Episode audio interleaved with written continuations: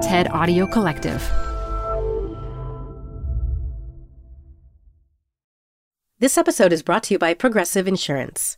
Whether you love true crime or comedy, celebrity interviews or news, you call the shots on what's in your podcast queue. And guess what? Now you can call them on your auto insurance too with the Name Your Price tool from Progressive. It works just the way it sounds.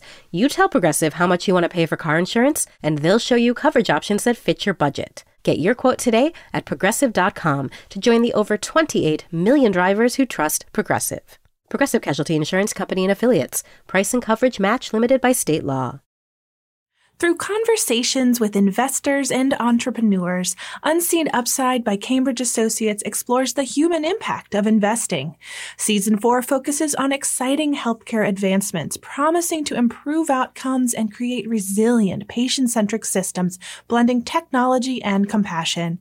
Meet the minds behind innovations shaping the future of medicine, from drug discovery to the role of AI. Uncover the unseen upside. Available now. Hey everyone, it's Adam Grant. Welcome back to Rethinking, my podcast on the science of what makes us tick. I'm an organizational psychologist, and I'm taking you inside the minds of fascinating people to explore new thoughts and new ways of thinking. My guest today is George Saunders. He's a writer beloved for his short stories in The New Yorker, as well as his novellas and books, including his best selling novel, Lincoln in the Bardo. Originally from Texas, George held odd jobs in his youth and took a bit of a winding road toward becoming a writer. But today, he's won more awards for his writing than I can count and been honored with Guggenheim and MacArthur fellowships. He teaches creative writing at Syracuse, and I'm a big fan of his newsletter, Story Club, where he shares wisdom on writing, creativity, criticism, and character. Those are the key themes of our conversation today. George, are you ready for this? I am, Adam. Well, I've been looking forward to this for a while. Me too. You know, I was on a flight. One of your talks was on there, and I turned it on. And I was just mesmerized. So I was so excited when you showed up in the inbox. So. well, that's an honor. I've been mesmerized by your words for a long time. Mm. Well, thank you. I guess for starters, I'd love to hear a little bit about your career arc. It is not every day that a beloved fiction writer spends an early career as a roofer, a doorman, a geophysical prospector, a technical writer.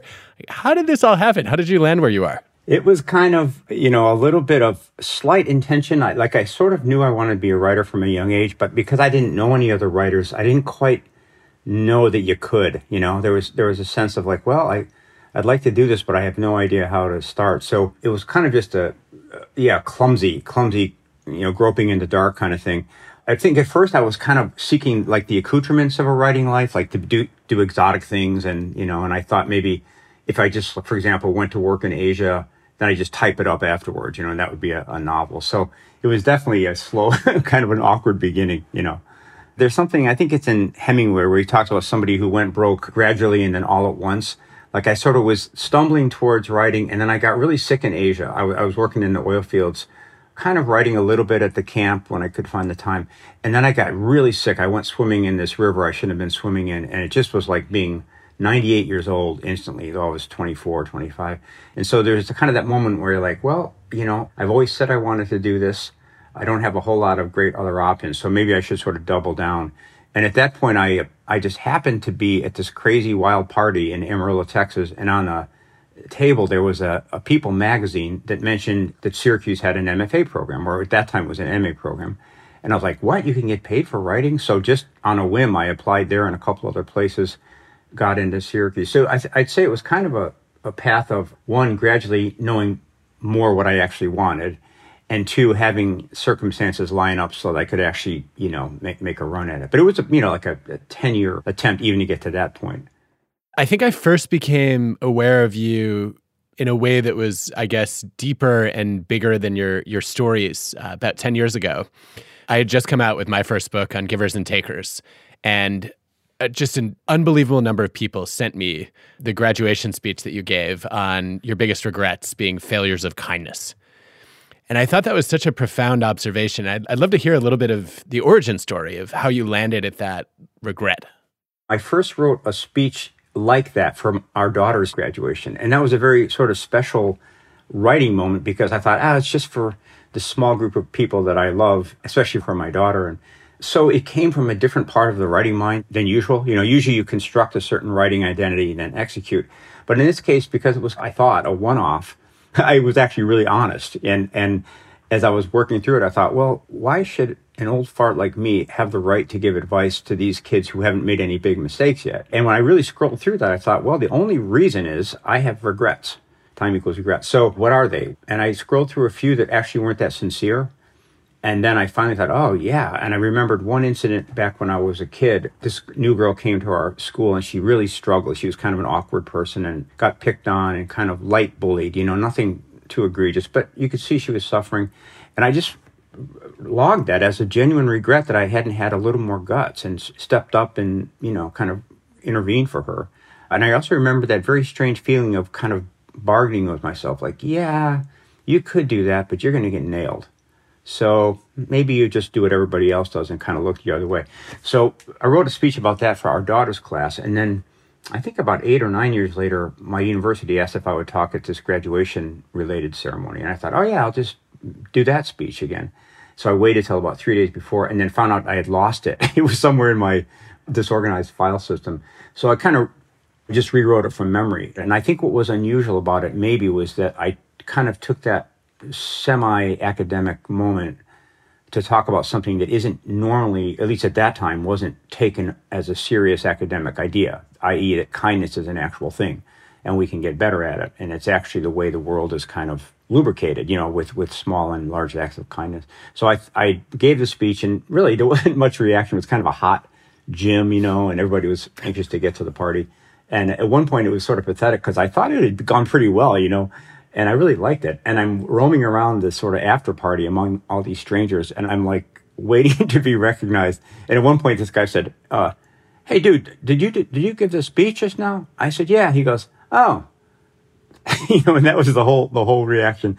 So I went home, and then a friend of mine at the Times just posted it, and it kind of went viral, and and so that was the beginning of, uh, I guess, this mode of being the kindness dude, which is it's sort of a mixed blessing. Well, I think one of the things you did for a lot of people was you reminded them that kindness is not weakness, it's actually a source of strength. Not only is it a strength, but it's also really difficult to cultivate. I mean, we all have a sort of natural ambient level of kindness, whatever it might be, ranging from none to a lot. But to sort of move the meter and become kinder is difficult. For me, partly because in a lot of sort of rarefied air situations, it's hard to know what kindness might consist of. I mean, if somebody's about to get hit by a car and you grab them, okay, that's that's good. But you know, I always talk about if you walk into a, a coffee shop and you see that the barista has been crying and you want to be the kindness person, well, it's kind of an open question of, you know, would it be kind to just leave the person alone or is there a, an opportunity for engagement? So thinking about that in kind of a serious way made me think, well, it's actually then about a next virtue, which is alertness or awareness. Like in a given situation, how well can you discern what might make things better, which in turn is related to your own preset. If you're like me and you're a former Catholic with a kind of savior mindset, you're always rushing in where you shouldn't. You're always quote unquote helping and maybe making it worse. So it seemed to me that a kindness as a goal, a very good aspiration, is a gateway to a lot of other really interesting questions that I'm certainly still trying to puzzle out. One of the things that reminds me of is a, a classic psychology experiment. It's a, a Darley and Batson study where seminary students are on their way to give a speech about being a good Samaritan. And they see somebody who looks like they're in trouble and, and might need help. And it turns out if they're just in a hurry uh, and they're running a little late for the speech, it's enough to prevent them from being good Samaritans. Wow that just to me puts a point on the idea that alertness is a major driver. If you don't notice that somebody is in need, it's awfully hard to help them or, or show them kindness. Yeah, and that is, I, hadn't heard that before. That's amazing. But I think it also speaks to your work because, you know, it seems to me like we have habits that come to mind in certain situations that we then honor because they're normal. So if I'm rushing to an event, the normal habit is get to the event and it, it dwarfs everything else. I think kindness in, in the American mind often equates with niceness which means non-percussiveness, which means non-conflict mindset. It does for me. I mean, that's one of the reasons this kind of stuff comes natural because I'm sort of a naturally passive person. So I'm finding myself at 64 working a little bit on that periphery where kindness might actually mean engagement, even if it's a little uncomfortable. You know, to say to somebody, no, actually, I disagree, or you've got to stop doing that. It's just amazing how, how these big moral questions come down to the decision of a moment or the impulse of a moment or the training of a moment. I think the distinction you're raising between being nice and being kind is not something we talk about enough. I think that for me, at least, being nice is about making people feel good today. And being kind is often doing what's going to help them do better tomorrow. Yeah. And those two things do not always go hand in hand. Right, right. In the Eastern traditions, I think they're kind of ahead of us on this, which is they understand that our teachers can be quite wrathful at times, and you know they're just trying to get you off the bad track and onto the other one. But it also occurs to me that this whole idea of like even that oh so so I meet somebody and I think how can I benefit them long term? For me, that quickly gets into a sort of arrogance where I'm the one who's going to see what they need and fix them. But it's just a tiny turn of the dial, you know. And some days I can feel like, yeah, I'm there. I'm listening. I'm not being over involved. Maybe my listening is helping. And other days I'm like, I'll tell you what you got to do. So that so that's another place where I think this desire to be kind kind of can lead us to a bigger question, which is, well, you know, to what extent can we know what's beneficial? And that's a real tough one, I think. You're reminding me of the, the Silicon Valley line where I think it was Gavin Belson says, I don't want to live in a world where someone else makes the world a better place better than I do. That's really fun. it's such a great example of, uh, of benevolent narcissism. But I, I wonder if if often you know people with a white knight complex or sort of a savior mentality are missing out on the fact that you don't have to assume that you're the person who's going to fix the problem. All you have to do is is recognize that everybody has knowledge worth sharing. And I, I guess I've started to think about helpfulness more as as an act of gift giving when you give someone else a gift, you're not assuming that you have the the answer to all their prayers. You're just assuming that you you know, you have a perspective or an idea or access to a resource that they might appreciate and value. Right. Um, and I wonder if that shift makes it easier to to think about a long term contribution to say, do I know something or someone that might be a, a useful gift to this person? Yes, and you know, Adam, that's exactly the mindset that I try to go into when writing something. If you have the uh, this story will change everyone's mind and fix things, that's going to be a, usually a boring story, is what it's because it's a it's a sermon, you know. I think Lewis Hyde wrote about this in his book called The Gift. You know, the idea that I, I hope I can make an offering to somebody that hits them at the right moment so that it does something even incrementally positive for them. Just to say humbly, ah, you know, uh, here's a joke. You know, here's a small moment that you might like. That that seems to me the right idea, and it back filters into the actual method, because in the method of writing, what I find is it works best if I can keep my mind very quiet. And so I don't have savior complex. I'm not thinking about, well, really not thinking about anything except the text in front of me that I've written yesterday. And I'm reading it to see how it strikes me today. And I'm making even the smallest little changes to make myself like it better. That's almost free of intention. It's almost all reaction in real time. And depending on your mindset, if my mindset is, I've got to get this thing done, that's not pure. That's not pure. If it's, uh, this has got to rocket to the top of the bestseller list. That's not pure. If it's, I've got to do better than this other writer, that's not pure.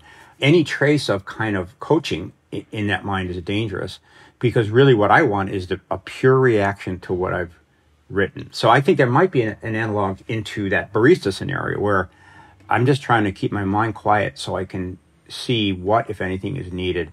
And that thing will come out of the part of my mind that isn't, I guess, ego based as much as possible. So the thing I've loved about being a writer is it teaches me day after day that there is a mind greater than the one I'm talking to you with right now that actually reliably functions.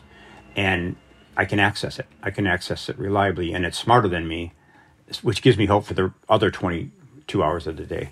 Well, th- I think this goes to one of my favorite posts that you've written for Story Club, which is about the courage of uncertainty and how when you sit down to write, you're not sure that you have something to offer and you're not always even clear on where the story is going yet. And the difficulty of embracing uncertainty, I think, is amplified in those moments, but it's something we all grapple with.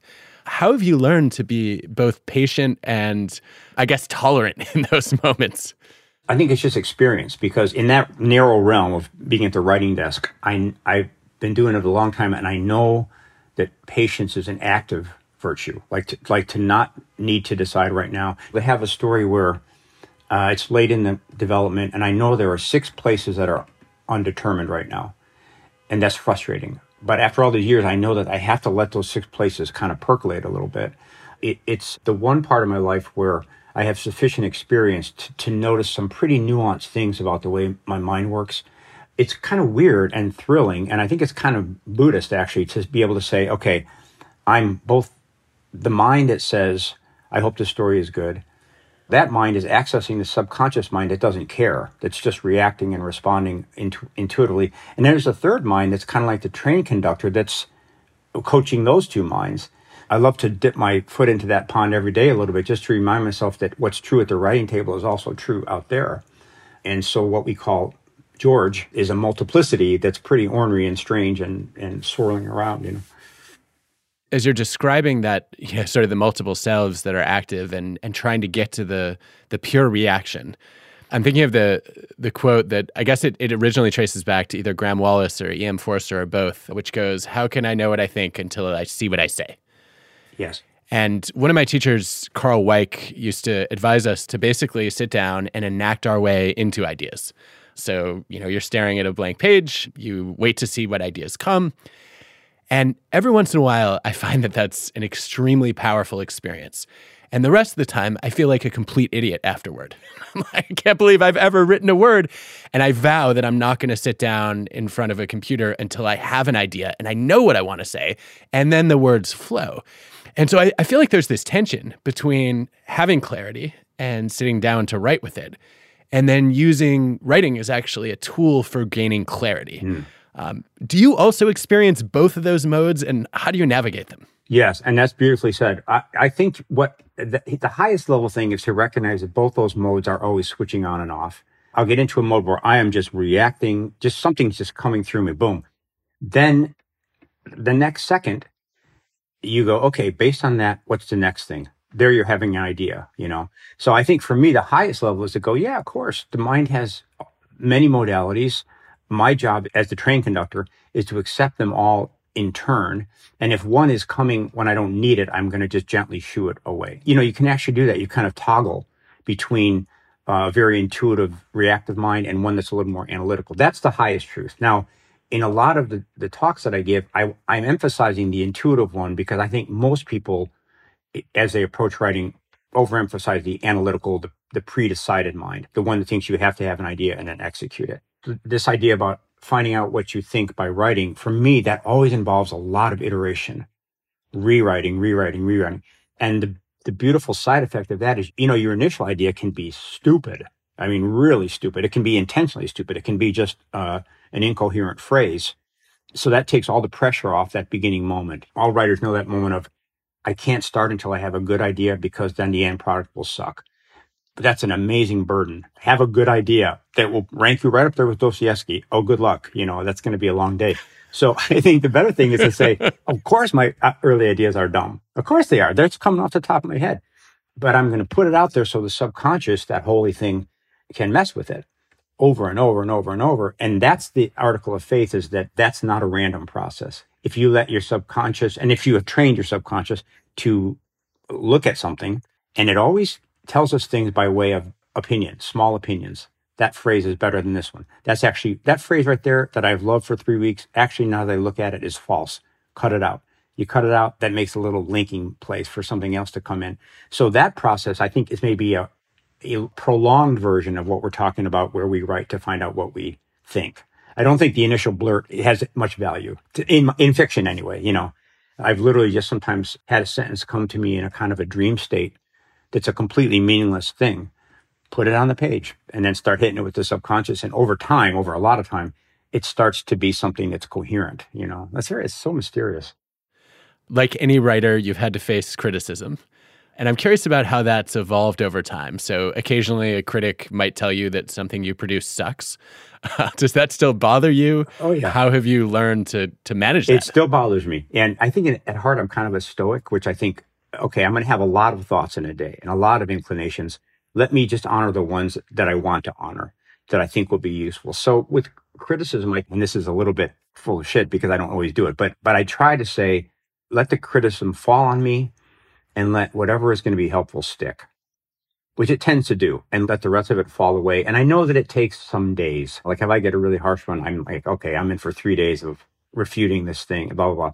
Okay. But then when the dust settles, sometimes in a good review, there'll be something that hits you because it basically came from inside your head. You know, I had one critic say one time in a pretty negative review that really was hurtful and I was really had my dukes up about it.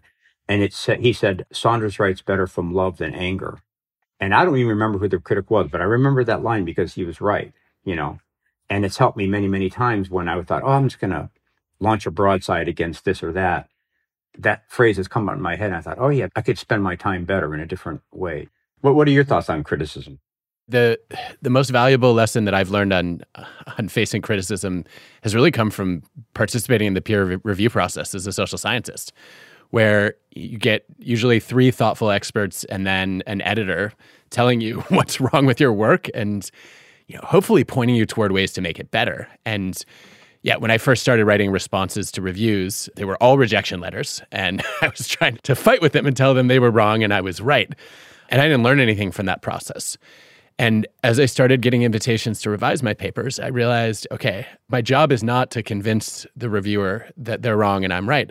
It's to create a better version of my work. One of my mentors, Jane Dutton, would say, You've got to dance with the reviewers. They're leading you in a particular direction, and you don't have to follow them on every bid that they make, but you do have to show them that you're willing to dance. I guess it started to become second nature at some point to say, okay, whatever criticism someone's bringing me, that's an opportunity to sharpen my thinking and get a different reaction the next time, whether it's on an iteration of this project or whether it's on something else I produce. Sort of imagining myself in a dance with the critic is my favorite place to go. And I can't dance, so this is a bad metaphor for me. No, that's beautiful. And you know, it, it always sometimes this idea of, of critiquing your critics is a little bit like when you ask somebody out and they say no and you try to you try to negotiate. Well, you know what I do? We do workshops. So these really talented writers at Syracuse, we get 700 applications and pick six people to come. So they're incredibly good. And then we have a class where a student puts up an excerpt from a novel or a story, and then we all talk about it in a workshop format. And it's interesting because in that setting, what you can trust is if all six students identify something on page eight as either great, don't touch it, or terrible, take it out, you know there's something there. You know there's some kind of energy there. And I've often said that the most useful feedback for a writer would be a color chart that is somehow hooked up to the reader's brain and it prints out green when everything's great, yellow when it's, they're starting to pull out, and red when the energy has been truncated. And you don't even have to actually articulate what's wrong with it, but it's just a drop in energy that makes you aware that there's an issue. And nine times out of 10, the writer, the writer's subconscious is so far ahead that she's going to know what to do better than any critic will. It dovetails with something that I've I've often found myself telling my students, which is that the the reason that other people can see problems you can't is you're too close to your own work and they have distance. But that same distance makes them terrible at solving your problem oh. because they often don't know what other problems they're creating. I guess this is another toggling challenge to be close enough to your work that you know how to solve problems, but far enough away from your work that you can see the problems. That's really a beautiful way of saying it. You know, when I was a younger uh, teacher, I thought, okay, a student brings me a story. I've got to take it from wherever it is to 11 so that they can publish it, which meant, meant a lot of covering the page with notes, but conversely, not much they could actually use. So as I become more experienced, I'm like, okay, if I could say one thing that helps the writer get to from draft 11 to draft 12, that's really valuable. You know, no one can foresee where this work of fiction is going in a year, you know, with all the iteration. You really are guiding them to chart their own path as, as opposed to telling them, here's exactly the, the set of steps that you need to follow. I wonder if you have guidance on this distancing skill. I think one of the things that, that I see a lot with all kinds of creators, not just writers, is that they over identify with their work. Mm and they think that somebody's criticizing them. I always want to tell people, no, that's just a critique of something you produced. Um, you created it, but it's not you. I think that's something I, I have to work on myself all the time. I mean, the process of revising really helps with that. When I sit down to work later today, I'm going to read something, I'm going to mark it up. From whence is that marking up coming? It was perfect yesterday. So there is something out there that's helping us. It, it, it's sort of a daily practice in getting some distance between you and your work because the work that right now is sitting over here on my left hand side perfect is going to prove itself to be imperfect in about an hour. And it's so powerful because then if you say the work is something that is delivered unto me, you know, by some force that is not me, boy, you're open as can be. You know, you just want it to be better. I do a lot of work with Deborah Treisman at the New Yorker, and one of the things that she does that's so magical as an editor is her edits always seem to come from that place. It's never any sense of anything but disinterested love of the piece at hand and the desire to make it its best self. And when, and so many times when I get her edits, she serves the function of saying, okay, George, if you weren't so close to this, you would see that this is actually your intention.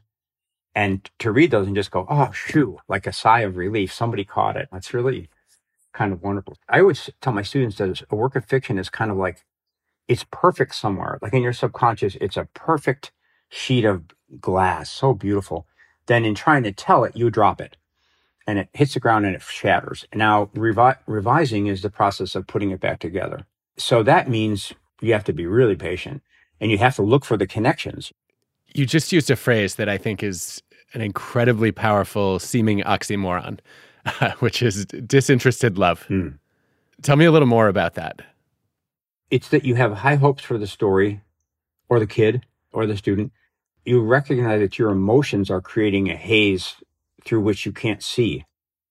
So you love it because you have the highest hopes in, for it and faith in it, but you have to preserve an attitude of disinterest so you can actually see what it is so you can guide it. For me, emotion, attachment to, to one's work, even ambition can be fog producers, you know.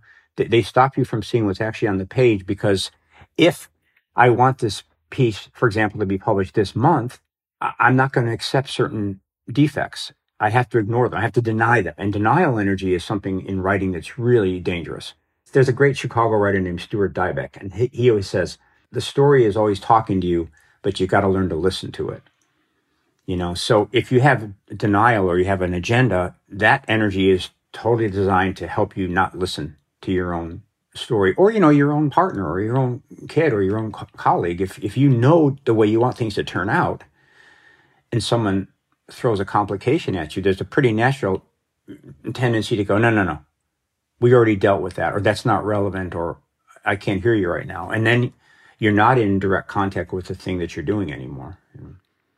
This is this is such a great paradox that the the very attentional filters that we raise to stay productive also keep out our best and most creative ideas. So it's tricky. I mean, writing it, it's really so much about the mind state before you start you know, when you sit in front of a blank page or computer, the mind is already leaning in a certain direction. It sort of has a, I guess, an acquired idea of what it should be like in order to soon start writing. But I think that idea of where well, your habits are, they're certainly pre-verbal, I would think, right? Even in a quiet mind, I think there are habits floating around, you know. So that's pretty deep stuff. If there's a surefire way to wake up feeling fresh after a night of enjoying alcohol, it's with ZBiotics. ZBiotics pre alcohol probiotic drink is the world's first genetically engineered probiotic. It was invented by PhD scientists to tackle rough mornings after drinking. Here's how it works when you drink, alcohol gets converted into a toxic byproduct in the gut. It's this byproduct, not dehydration, that's to blame for your rough next day. ZBiotics produces an enzyme to break this byproduct down. Just remember to make ZBiotics your first drink of the night, drink responsibly, and you'll feel your best tomorrow.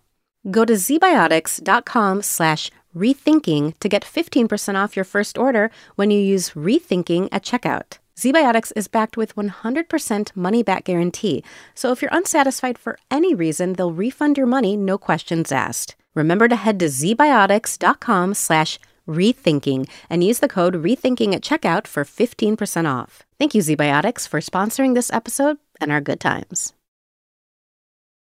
Tired of unnecessary payroll errors and the problems they bring, like employees missing bills because of shorted paychecks, managers taking the heat from angry employees about those shorted paychecks, HR and payroll teams clocking late hours to correct timesheets, expense mistakes, missing overtime, and sick days? All of that is so unnecessary. Pump the brakes on payroll errors for good by putting employees in the driver's seat. With Paycom's Beti, employees do their own payroll. Beti identifies errors and guides employees to fix them before submission right in the app. Because no one can afford for payroll to be wrong, and no one knows when their pay is wrong or right better than employees. So why not let them fix payroll problems before they become problems? When you get payroll precision every time, unnecessary payroll hassles become, well, unnecessary. Manage the process to make payroll right for everyone with Paycom. Learn more at paycom.com slash soundrise. That's paycom.com slash soundrise. Well, this is a good segue to the lightning round. So I have a, a series of, of rapid questions uh, looking for a word or a sentence. You can skip if you like. Are you ready? I'm ready. Okay, first question What's a book we should all read? Resurrection by Tolstoy. Is there something you've rethought lately? My passivity, my habitual agreeability. George, what's the, the worst piece of writing advice you've ever gotten? You know, I don't think I've ever gotten a bad piece of writing advice I, because even the bad ones, you go bullshit. I heard a story once. A teacher, a visiting writer came in to teach a class and she was very full of this kind of uh, dictatorial. You may not, you should not, you cannot, you can't start a sentence with the proper noun, blah, blah. And the students were so unhappy about it and they complained and they were in this pitch battle the whole semester. The next semester, the students reported that actually they had a quantum leap in growth just from the process of opposing all that quote unquote bad advice. So I don't know whether it was intentional or not, but she solidified their actual beliefs because she she forced them into a corner, you know. So I'm not I, I can't really think of a piece of bad writing advice really. What do you think is more important, the beginning or the end of a story? Mm, the end. Good. I'm glad to hear that. Yeah. Briefly, why do you think the end matters more? Well, I mean, on a practical level, it's because the ending is actually bringing the beginning home. They're, they're really the same thing, but the end it just happens uh, in linear time later. When you're saying, is that a good story? Your opinion is heavily weighted to the last page. You know, how did it send me out into the world? How did, but that makes sense because you're saying, how did the story justify itself? How did the story make the case that all along it was an organic system? you know, a highly functioning machine. If the ending doesn't work, then the beginning doesn't work either. Just the whole thing doesn't work. Given that you have mastered the short story, is it really t- true that it takes longer to write a shorter letter? Yes. Well, to write a shorter good letter, you can write a shorter crummy one pretty quick. But no, it's really true because the um, to, to to take a thought down to its essence is also to get closer to the truth which then makes more problems for you because you've just said a truth that maybe you didn't intend to say in that short letter. So I, I think that's absolutely, absolutely true. Yeah. What's a question you have for me as a psychologist? Well, I okay. Here's what I'd like to know. One of the the difficulties with writing is that there are all kinds of habits that are hard won. I've learned to write a story a certain way by trying and trying and trying and getting it.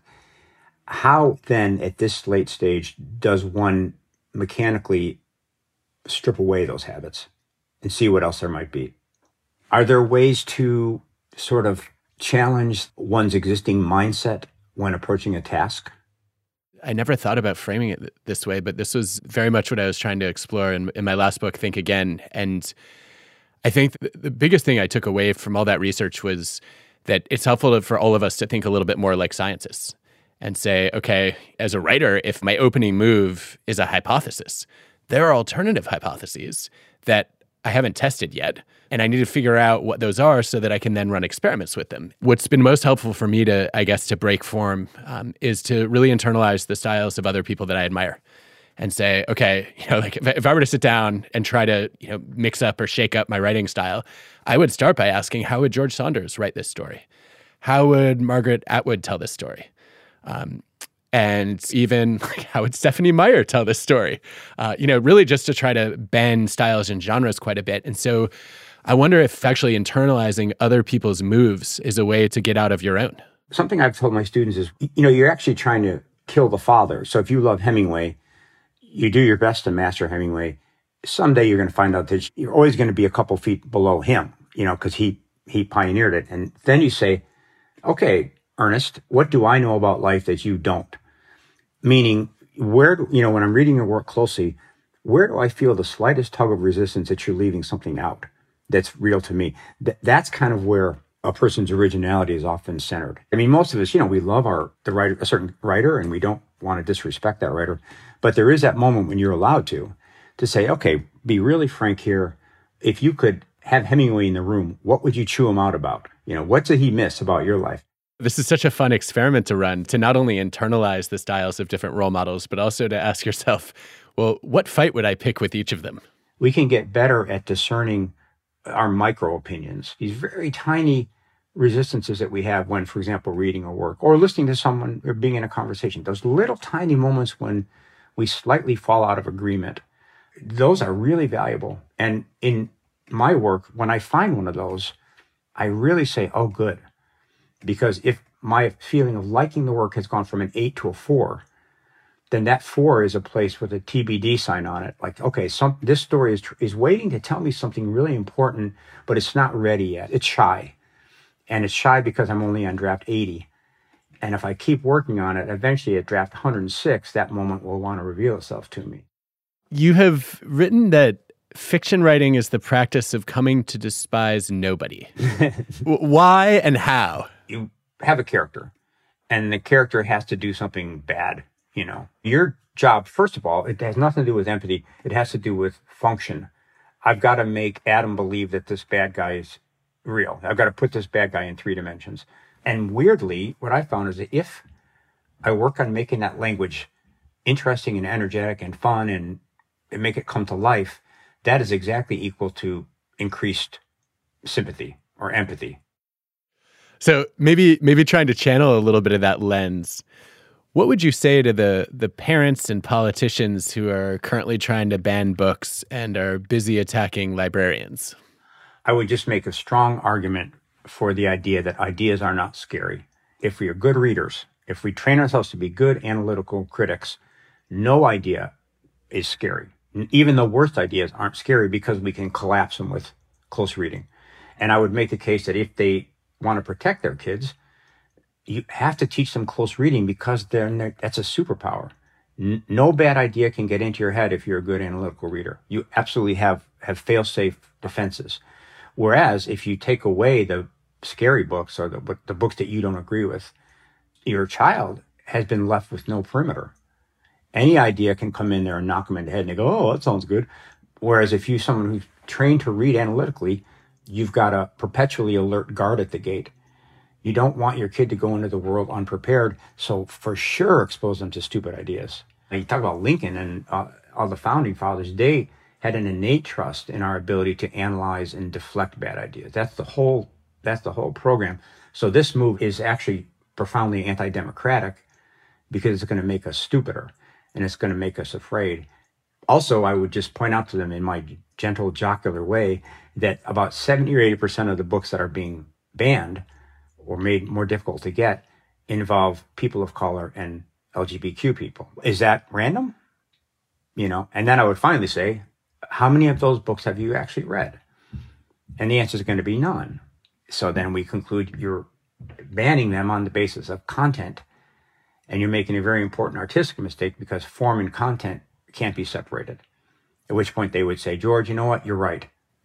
you were right. That's how I, that I, would go. I think the conversation would play out exactly as you've scripted it. I think so. I, you know, no, I think I mean, in some in some ways, the for me the most compelling point is is that engaging with uncomfortable ideas is how we develop critical thinking skills. You said it much more succinctly, but hundred percent. That's it. And you're, you know, you're really vulnerable if you don't develop that skill. You're just like afraid of everything. Any idea that comes in that seems scary, you have to run away from it or destroy it, you know, and that's really dangerous. So, where do you stand on AI? I, I think the job of the fiction writer is very safe as long as people are good readers. When I turn to Chekhov, for example, I really want the guy in the baggy pants who walked around Russia talking to people, and I want that sensibility so inflected with actual experience. And when he writes a story that seems to contain wisdom, it's coming from that guy. Can AI walk around the world experiencing things? It can't. I think in, in fiction terms, it could probably come pretty close to sounding like someone who has, but that's profoundly different. It's always going to be less. The bigger danger, I think, is that the people who are creating AI, I think, are not being very mindful about why they're doing it in, in terms of the creative arts. And I think to me, it's part of a bigger thing, which is that the people who are now somehow financially in charge of producing art seem to be somewhat out of touch with how that's actually done and what its higher aspirations should be. And that's that's a problem I, I definitely have my eye on. George, this has been such a delight. You are um, exactly the wise, humble person you present yourself as in all of your writing, which is uh, not always the case, as you well know. Well, well, thank you. I've loved being with you, and I could, I could feel like I could talk to you for hours. I'm left reflecting on our discussion of kindness. We have to be careful that we're not so focused on giving a Good Samaritan speech that we forget to be Good Samaritans. If our scarcest resources are time and attention, then there's no greater act of generosity than giving our time and attention to others. Rethinking is hosted by me, Adam Grant, and produced by Ted with Cosmic Standard. Our team includes Colin Helms, Eliza Smith, Jacob Winik, Asia Simpson, Samiah Adams, Michelle Quint, Ben Ben Chang, Hannah Kingsley Ma, Julia Dickerson, and Whitney Pennington Rogers. This episode was produced and mixed by Cosmic Standard. Our fact checker is Paul Durbin. Original music by Hansdale Hsu and Allison Leyton Brown. All right, down with the people pleasing. Yes. No, no, Adam, no. That's not correct. That's not what I mean. You're growing right You're here, over right the now. line. It just happened. Success. It's now a I'm just, now milestone I'm just today. a grouchy old turd. Yeah. Do you ever feel like your laptop just keeps going, but you are completely drained? I think a lot of us don't realize how much pain we live in because of our interactions with computing. NPR's Body Electric, a special interactive series investigating how to fix the relationship between our tech and our health. Listen in the TED Radio Hour feed wherever you get your podcasts.